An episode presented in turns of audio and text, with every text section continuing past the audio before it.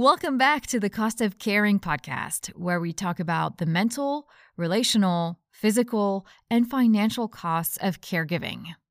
Cost of Caring is presented by Givers, a savings and support platform that automates access to benefits programs and reimbursements for families who want to save money on caregiving. We're so happy you've joined us. Let's dive into today's episode. Today, we're talking to Jess Quinlan, who is a licensed social worker and has been in practice for over eight years. She is also a therapist at Cerebral, where they offer expert online therapy and mental health care. And today on the podcast, we're talking about how to manage feelings like resentment and anger as an unpaid family caregiver.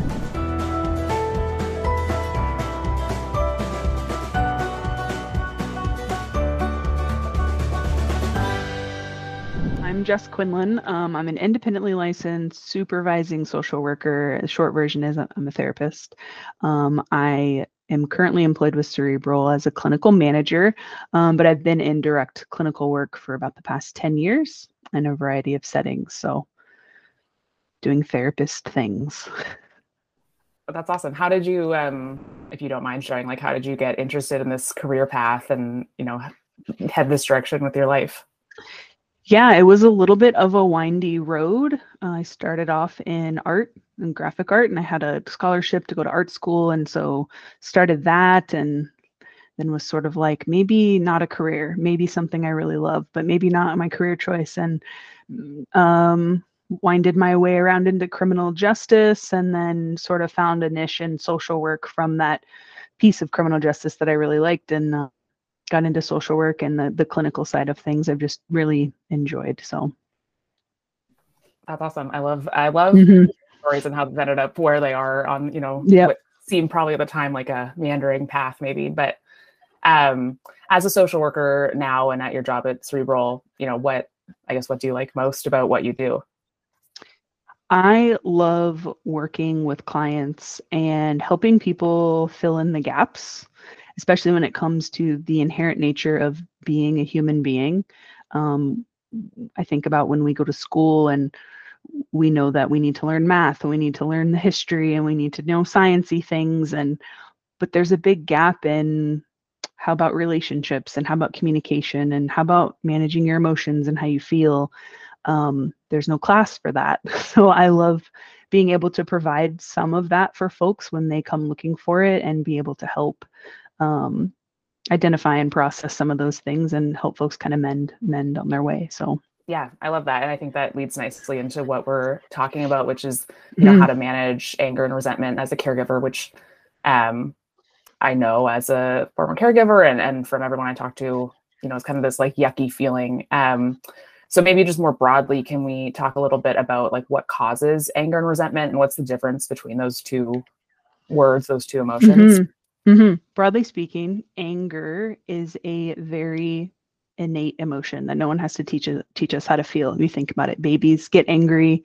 Um, nobody teaches them how to do it. Um, it's just something we know how to feel, along with like joy and sadness. Um, anger and resentment are feelings like any other emotions, and they come up. Um, what we know about anger um, is it's sort of defined, or we can look at the definition of anger as an emotion that we feel when something gets in the way of a desired outcome or when we believe there's a violation of the way things should be.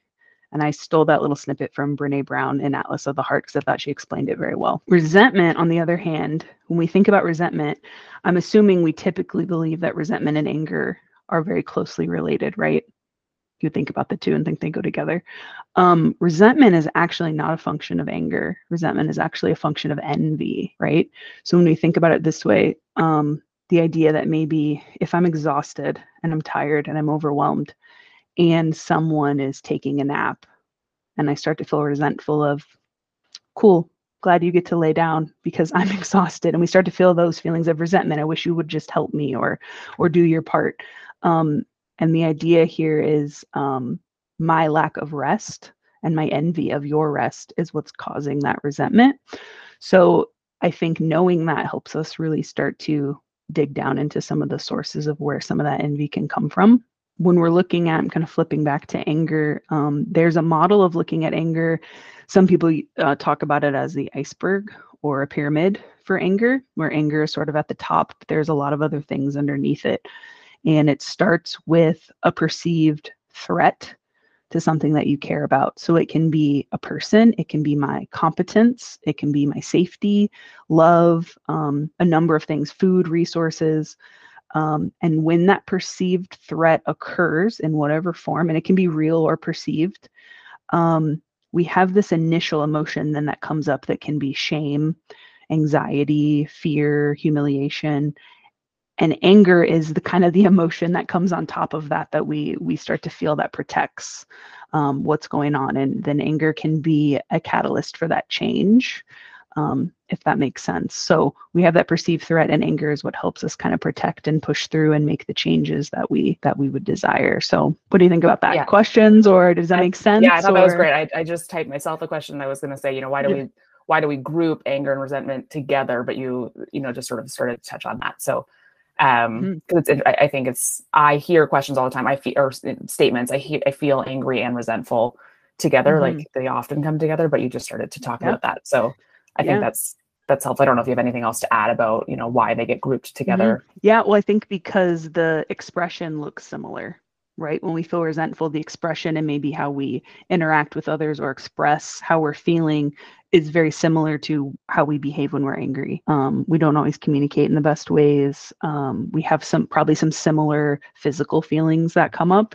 Um, I don't think they're far and away apart, um, but just knowing that the source of it is actually drawn from from an envy and not so much from um, a true perceived threat in any manner. This is how anger sort of manifests. So yeah, I think that distinction is really interesting and helpful. Um, mm-hmm. I imagine that you know all all feelings are valid. We say feel your feelings and all of this, um, but feelings like anger and resentment, you know, they're normal. But why do they feel so bad?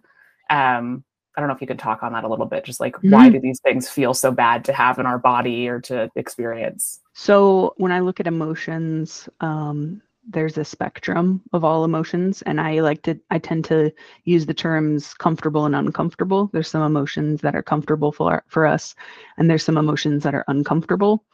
Um, i tend to shy away towards positive and negative um, but not that that's right or wrong. So we think about the discomfort that comes up for us when we feel anger or resentment um, that's because they fall on that end of the spectrum with some other uncomfortable emotions that exist for us. Generally as humans we have again an innate reaction to shy away from discomfort because it lends itself towards our survival right? So i give example of if you hurt your knee your innate response to hurting your knee is to limp. You don't even have to think about it it just happens. And limping helps reduce the pain of whatever's going on in our knee right? Same thing with emotions. If i feel an emotion i don't really have to think about it. I just tend to myself away towards i don't really want to feel that. I'm going to ignore. I'm going to detach. I'm going to um, i don't want to figure out what's going on there because it feels really uncomfortable. So it's a it's a self it's self-preservation in a way. The belief that something is wrong or something bad will happen if i am uncomfortable um, is not always true. And so to check that for the facts of like you mentioned why do i feel this resentment or what is causing the anger can actually be more effective and more helpful than saying i'm angry and i don't want to feel it so i'm going to stuff it and just ignore it and go do something else it's there for a reason. It's trying to give us information. Yeah, I think um, that's that's interesting what you've just said. I think for a lot of caregivers, you know, you're caring for someone that you care about. In in most instances, of course, this is all nuanced. So you know, you feel guilty for feeling anger or resentment to mm-hmm. or because of you know the, your care recipient. The question feels kind of simple, but like, why are they so hard to? Why is it so hard to talk about these things? Um, given what I just shared because of the innate nature of being uncomfortable. I don't know, and this is again just a broad statement. I don't know that maybe as a society or if you're in certain environments with certain people, it can be really safe to have these types of conversations. But sometimes if you're not on the same page with the individual you're expressing it to or people around you, and that's not a common theme, is to be open and be vulnerable and we're going to be uncomfortable together and we'll figure it out and it's okay. Um, that innate reaction is just this is uncomfortable. Let's not talk about it. This food tastes bad. I'm going to spit it out. I don't want to tolerate like that's just kind of that goes back to our i think basic survival instincts of if this isn't good then i don't want to deal with it anymore. Yeah i think that's that's helpful. And I, I, guess then if someone's like i don't know it's a, it's a flag like you mentioned kind of it's telling you something you're like i just kind of want to ignore it and pretend it's not there but i can only imagine that's going to spiral and make these things worse. Um and it's hard to talk about. I guess how does someone like caregivers or otherwise how does someone identify the source of these emotions i think it's probably mm-hmm. you know it's, pro- it's, probably a surface level thing where you say like oh it's because i have to take care of my mom i feel mad about that um, but how do you identify like the real source of of your anger and or resentment mm-hmm. i think um kind of goes back to what i was talking about at the beginning of before i get to a place where maybe i realize these emotions are overwhelming me being able to notice that there's another way to deal with it and that I just have to have the tools and the knowledge that there's another way to go about it. So perhaps it is um, being in therapy and talking about what you feel. Perhaps it is finding supports from other people and being able to have those vulnerable discussions. Um, being maybe someone who's open to a little bit of introspection and taking some accountability maybe for what what you're feeling um, because I think sometimes that's tough because there's a self protection again in saying, well, it's because of these external factors I'm feeling this way. So if those external factors would just change, I wouldn't have to feel like this anymore. But it completely takes us out of the game, right? Um, and so I think that's a great question, sort of saying, for myself, then how do I recognize what's going on? And I think being able to verbalize and externalize with a therapist or with other people in a support group i think can be really beneficial. Yeah that's that's helpful. Um my next question sort of follows up with that and i don't know maybe we can dig deeper or maybe we just leave it sort of at that but um you know if someone's looking to minimize or manage feelings of resentment or anger or even guilt um you know in therapy or in support groups or just you know a, a, diy method are there any tools people can use to to reduce these feelings or manage these mm-hmm. feelings mm-hmm. Mm-hmm. i think self-awareness plays a really really big role um, because again if you can recognize what your tendencies are like do i tend to explode when i'm angry do i tend to stuff when i'm angry um, do i tend to sort of um, put a band-aid on the situation or maybe be passive aggressive or do i like to confront and, and address what's going on? And in some ways we can do a combination of those things right? It's not always wrapped up perfect and pretty with a bow. I think when we learn how to regulate negative emotions or i guess the uncomfortable emotions with identifying what's going on for us and kind of as you mentioned it can get a little bit nuanced because it's very individualized based on someone's experiences temperament things like that. If i have a desire to say I know there's more going on here than than what it looks like on the surface, and I'm willing to kind of investigate a little bit. Um, doing some of that processing and healthy coping um, has been shown in the research to be much more effective um, versus the alternatives of chronic explosion or stuffing, what I call stuffing, or um, pushing it down, hiding. Does that answer your question? You think? Yeah, yeah, totally. And then okay. I, am hoping to sort of jump back a little bit. You mentioned obviously therapy as you know a way for mm-hmm. someone to to identify the source of this and, and coping mechanisms. Um, can you talk a little bit more about what it might be like to be in therapy talking about something like this? Like, how can a therapist help with a feeling like resentment? So, I think providing a, a safe space where we can sort of process themes um, without feeling judgment, um, where maybe I can sort of, you know, throw something out there and have a sounding board, and maybe it's right, maybe it's wrong um, but that it's okay to sort of come up with theories and come up with ideas and patterns. I think that's really important to sort of just get it all out there and sort of have someone help you organize things in a way that that makes sense for you. Um, again, learning those themes is really important. We all have some really um, solidified themes. If we take a second to look at it, that we can notice when we look back, we're like, I keep going in loops here with lots of things. I see lots of patterns. Um, being able to identify those patterns will also help figure out what's going to be the best coping skill or what do I need to work on? What do I need to address? Figuring out and identifying what our learned behaviors are. Anger is definitely one of those emotions that um, we very heavily learn to express based on what we've seen and what we've been taught. How did our parents, how did our caregivers and our loved ones express anger and what have I seen? Well, if it's constant explosion, then I internalize from a very young age that when I feel angry, this is what I do. Um, so learning that you don't have to do it that way. You don't have to stuff. You don't have to explode. Um, there's some other options, and maybe somewhere in the middle. And then again, continues to lend itself to just general coping and regulation alternatives when it comes to our um, emotions, which I think a lot of that um, stems from this idea that if it's uncomfortable, I have to get rid of it as soon as possible.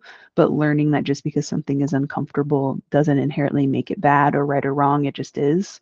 So being willing to tolerate a little bit, investigate a little bit, um, and regulate can be really helpful. Yeah, I think everything you just said was very eloquent. I think that's uh, useful, especially what you're saying about you know repeating themes or repeating patterns, and then finding mm. a coping mechanism that you know best addresses what's specific to you. For people that have maybe tried therapy or never tried therapy or are curious about it or looking for something to deal with these kind of emotions, how does someone determine the best kind of therapy for them? I think if you do a quick Google search, it shows you like, you know, 50 different types of therapy you could be doing. Um, how does someone narrow that down? I think really a, a big part of it has to do with the individual that you are seeking therapy from. So your therapist. Um, you are not going to be the best match for every therapist, and every therapist is not going to be the best match for you, just as human beings and relationships work the same way. It is okay if you start going to therapy and you don't believe your therapist is a good match for you. I don't know if that's talked about enough, um, but it is okay. And it doesn't mean there's something wrong with you, it doesn't mean there's anything wrong with your therapist. Um, but it's okay to say, hey, I don't know if we're a good match. Can you help me maybe find someone who's a better fit? And maybe that's just personality wise or style wise. As far as like therapeutic approach, like uh, what is their evidence based approach? I think there isn't necessarily a way to determine before getting into it if it's going to be a good fit or not.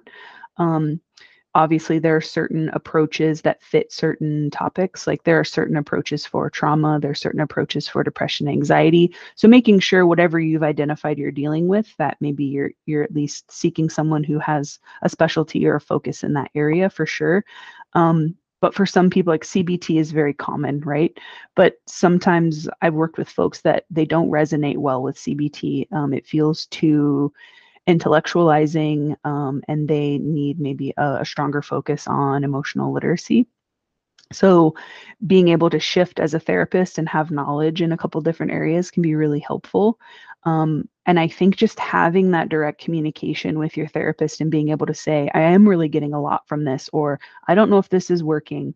Um, I want to focus more here. How do we do that? And just having that um, that open line of communication to let them know what you need can be really helpful. Therapy in general, and this is something I tell my clients often, um, therapy in general should be uncomfortable to a certain degree. If you go into therapy feeling absolutely amazing and wonderful every single time with no level of discomfort, I would challenge the amount of work that you're actually doing in therapy. It should be uncomfortable. I usually give like the gym analogy. If you go to the gym, you should be a little sore after, right? That means you're doing something. It means it's working. Of course, I don't ever want to advocate that you should be extremely triggered and feel awful after therapy. That's probably not a good sign either. But if your therapist is able to, I use the vague term of if they're able to poke you a little bit and kind of say, you know, metaphorically so, and and tap into some things and help you explore some things and it it doesn't feel the greatest but you're able to recognize i really did need to talk about that or um, i am willing to challenge myself to go that extra step and, and try something different and see what the result is. I think that, that that's a really good sign um, that maybe your therapist is a good fit and, and what you're doing is a good fit. Yeah um, that's something i've actually experienced in in therapy myself is feeling like um, like I'm not getting poked enough and and found you know other people that were better matches for me but it's mm-hmm. sort of a it took a while to like learn that that just not every therapist is the right therapist for me and vice versa that said i think what can maybe be overwhelming to people is like you know insurance is going to cover their therapy maybe maybe they're paying out of pocket so this like shopping around idea i think can feel sort of overwhelming and expensive yeah. to people um, can you talk about like cost efficient alternatives or solutions to therapy? Well, I think um, more and more with, especially with the pandemic, kind of pushing this idea of more accessible mental health care. So with the online platforms like Cerebral, whom I worked for, and um, there's lots of other platforms and options. Um, makes it a little easier. You don't have to worry about the commute and the drive, and and um, you can reschedule, and there's a little bit more flexibility there. Um, I think also just accessibility to more resources. There are lots of great, but also some not great um like instagrams that are are um directed entirely on certain topics of um, let's talk about trauma themes um, and they're run by licensed professionals. Let's talk about family systems. Obviously proceed with caution there because anyone can throw up an instagram account but it can be really helpful that this is just becoming something that's more talked about. Um, i mentioned brene brown earlier and she has lots of really great accessible resources. Um, through either an academic lens, if you want to read one of her research papers, or through video via Netflix and HBO. It's accessible. Um, she has books. So, whatever outlet you'd prefer, um, there's lots of great resources there. And I think Brene Brown in general, she's someone that I look up to professionally. Um, and she's very accessible. She's very, I think, personable. Um, so it can be a good place to start because she talks about some of these tough things like anger and the feelings we feel and how do we connect and how do we find joy and, and vulnerability. So um, i think those are some some good alternatives um, to your traditional model at times of of um, going into the office and and seeing the therapist sitting in the chair taking notes. Um, it's evolved a little bit so. Yeah i think that's super helpful. I'm excited about you know companies like cerebral that are making mental health care more accessible um, and in many ways more affordable because you don't have you know the the gas money now or helping you know your therapist pay for their office space like um, right. it's more accessible to stay online. Um, i guess a follow-up to that question is like you mentioned that you know certain topics might benefit from a certain approach or certain type of therapy. I guess my question is twofold here. One is like is there an approach that might be useful for people that are struggling with resentment and or anger? Um, and then i guess my second question is if you're like looking for therapy and you're not sure where to start and you don't want to just like shoot in the dark looking for a therapist, where can someone go online? Maybe Brene Brown, maybe somewhere else. Where can someone go to like research types of therapy that might, you know, resonate or be attractive to them? That was a lot of mm-hmm. questions mm-hmm. at you all at once. That's okay.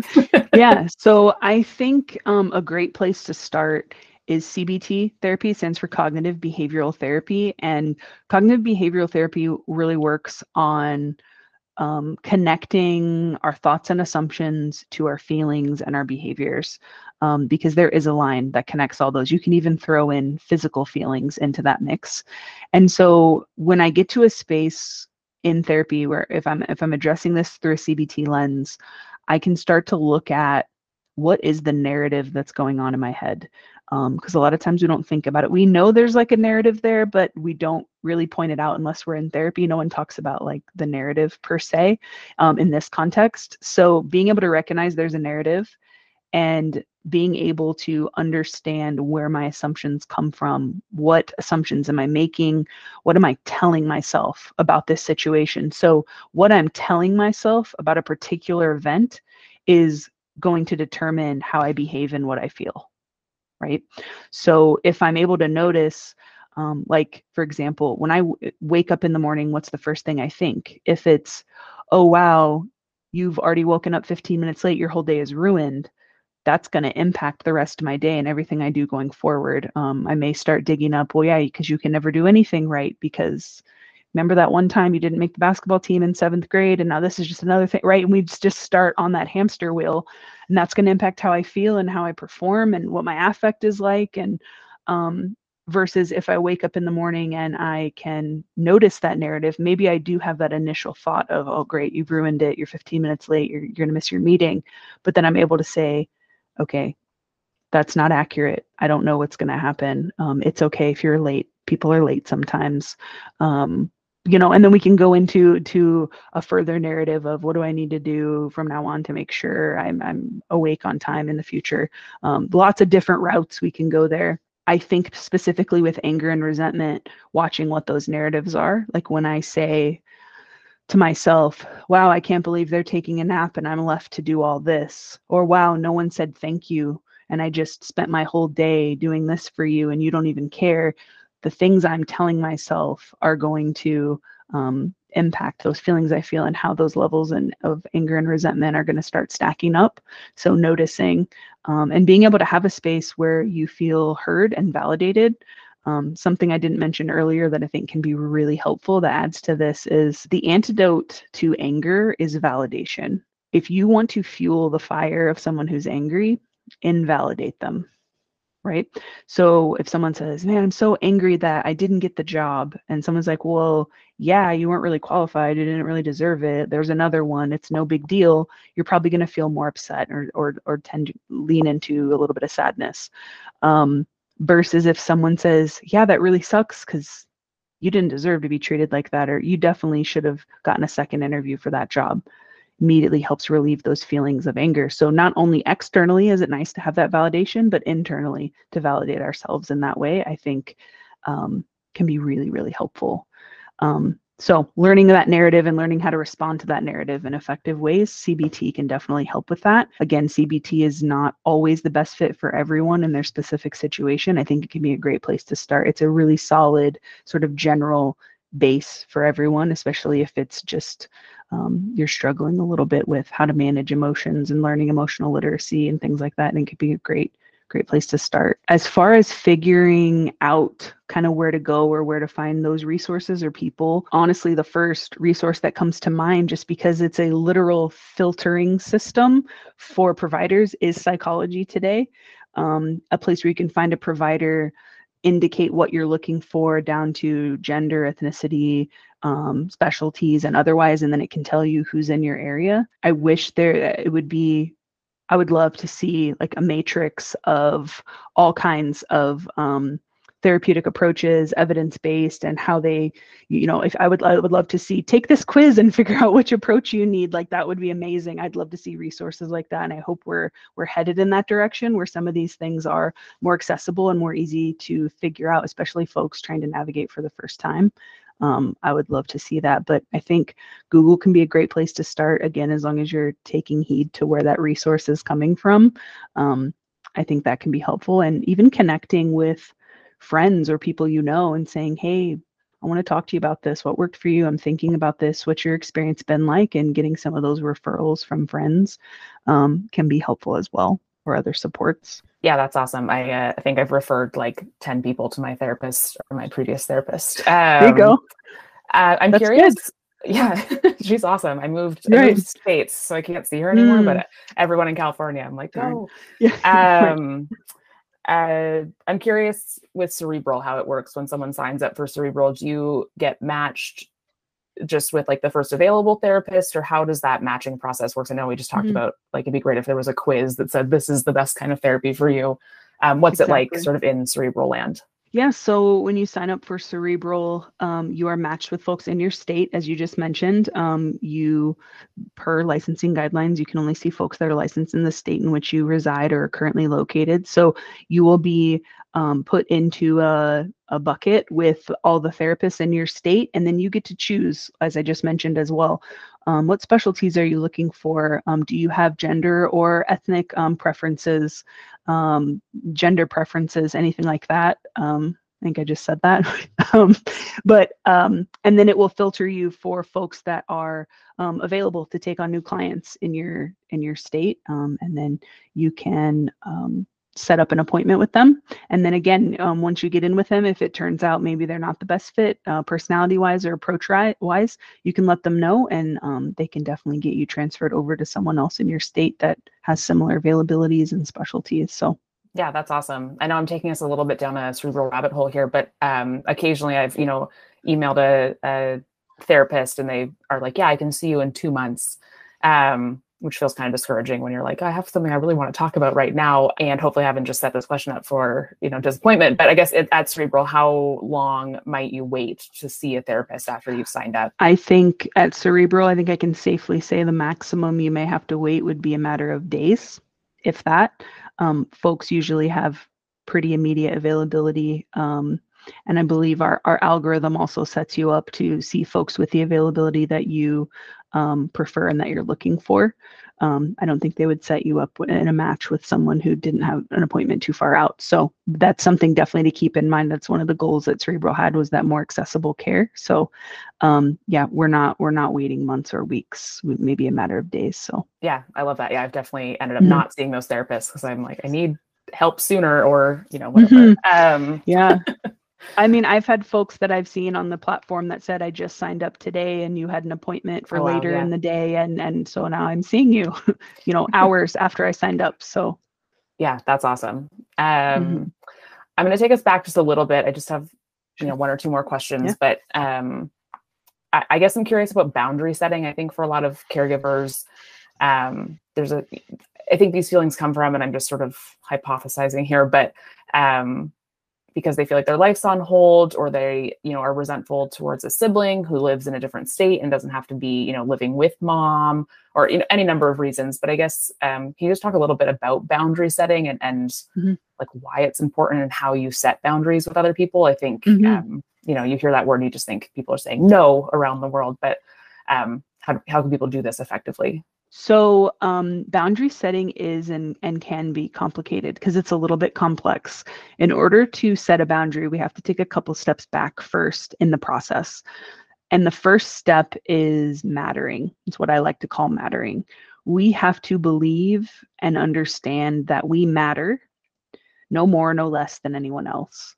Um, and sometimes I think, especially in an environment of caregiving, there tends to be that uneven balance of well this person clearly matters more. They're getting more attention. They're getting more of my time. I didn't even get to sit down and eat lunch right? But understanding that as a caregiver you matter no less than the person you're caregiving for. There's just a difference in and I would say broadly independence, right? Um, I can do those ADLs a little bit more um, independently than someone else can, but our, our differences in mattering are, are no different. When I get to a place of mattering, then I'm able to set up a boundary. And the way I like to explain this to my clients as well is because we don't put boundaries up around things that don't matter. Right. So we think about physical boundaries like a fence or locking a door, locking a car. We don't do that for things that don't matter. Like we don't lock things up that we don't care about, right? We don't put a boundary around it. So if I care about myself and I understand that I still continue to matter, then I can set that boundary. Um, because the struggle for most folks comes in when we attempt to set a boundary, but we don't believe we matter as much. It's hard to reinforce it. So if we say, hey, please don't do that, and the person says, no, I'm really, I'm gonna do that um, if I don't believe that I matter, we'll say, okay, what you want matters more than what I want. And I'm just sorry I said anything, right? So when we do have that solid foundation of mattering, it makes setting boundaries, um, I wouldn't say easier, but to reinforce and to really say, I mean this and I'm going to show you because I'm going to follow through. Um, I think it makes it a lot more effective. Um, less likely to sort of crumble or backtrack in that way. So it can definitely be um, a very hard road to go down in getting to a place where I feel comfortable or I feel ready and able to set boundaries that I'm willing to reinforce, um, just because there are some layers to it. Yeah, I really love that analogy of um, you know putting a fence around your property or locking your door. I think that mm-hmm. uh, really helps sort of yeah frame what a boundary can look like on a personal level. So normally to round out these conversations we like to ask uh, you know if someone has a top tip for caregivers but um, just given the nature of this conversation i'd love instead to ask um, you know what do you wish more people knew about therapy or the benefits of therapy? Like just parting words for yeah. That's a great question this. i think what i what i wish more people knew about therapy is um, I, I want to put this succinctly i guess um, that you get to participate and ask to have your needs met just as much as the therapist gets to participate. I think sometimes there's this idea that if they're the professional or they're the doctor or whoever, they get to run the show and they're going to tell you what to do and you just have to listen and comply and everything will be better. And perhaps in maybe modern medicine in a physical health setting, it works that way. I come in, I tell you the problem, the doctor tells me what to do, and I do it and I get better. Um, in therapy, your participation is vital. Um, what you think, if something is working, if it's not working, your feedback, your thoughts, how you feel is really important to making sure that that collaborative therapeutic process really serves its purpose and you can get to your goals. Um, so I just I don't want people to be afraid to to say how they're feeling or to to talk to their therapist. Yeah, I think sometimes it can take a long time uh, for that therapeutic rapport to build. Right, like I meet with someone for six or nine months and I feel really comfortable with my therapist. Um, but sometimes at first we feel a little bit hesitant, and I just want folks to feel empowered to know that um, it's important to to participate and and say what you feel and say what you think. Yeah, that's awesome. I think that's really helpful. Um, for people to know too uh, you know given what you just said sort of this traditional relationship between you and someone in authority like say a you know mm-hmm. medical doctor. Um i think yeah people approach therapy sort of with the same understanding and so it, it's useful to hear from a therapist that it's okay to participate in your care in that way. Absolutely. Um, if people want to find more about you or and or cerebral online where can they find you yeah, cerebral.com is where all the info about Cerebral is housed. Um, if you Google my name, Jess Quinlan with Cerebral, my bio will pop up. Um, so you can see some more info um, about me there. That's awesome. Yeah, we'll be sure, obviously, to to link uh, Cerebral in all the all the links sure. everywhere. Um, and thank you so much for this conversation. I think it was very insightful yeah. Um, yeah. and helpful for people because this is mm-hmm. not an uncommon thing that people are struggling with as caregivers. So yeah. thank you so much for your time. Absolutely. Thank you for great questions, Katie. I appreciate it. That's it from this episode of the Cost of Caring podcast, presented by Givers. See you next time.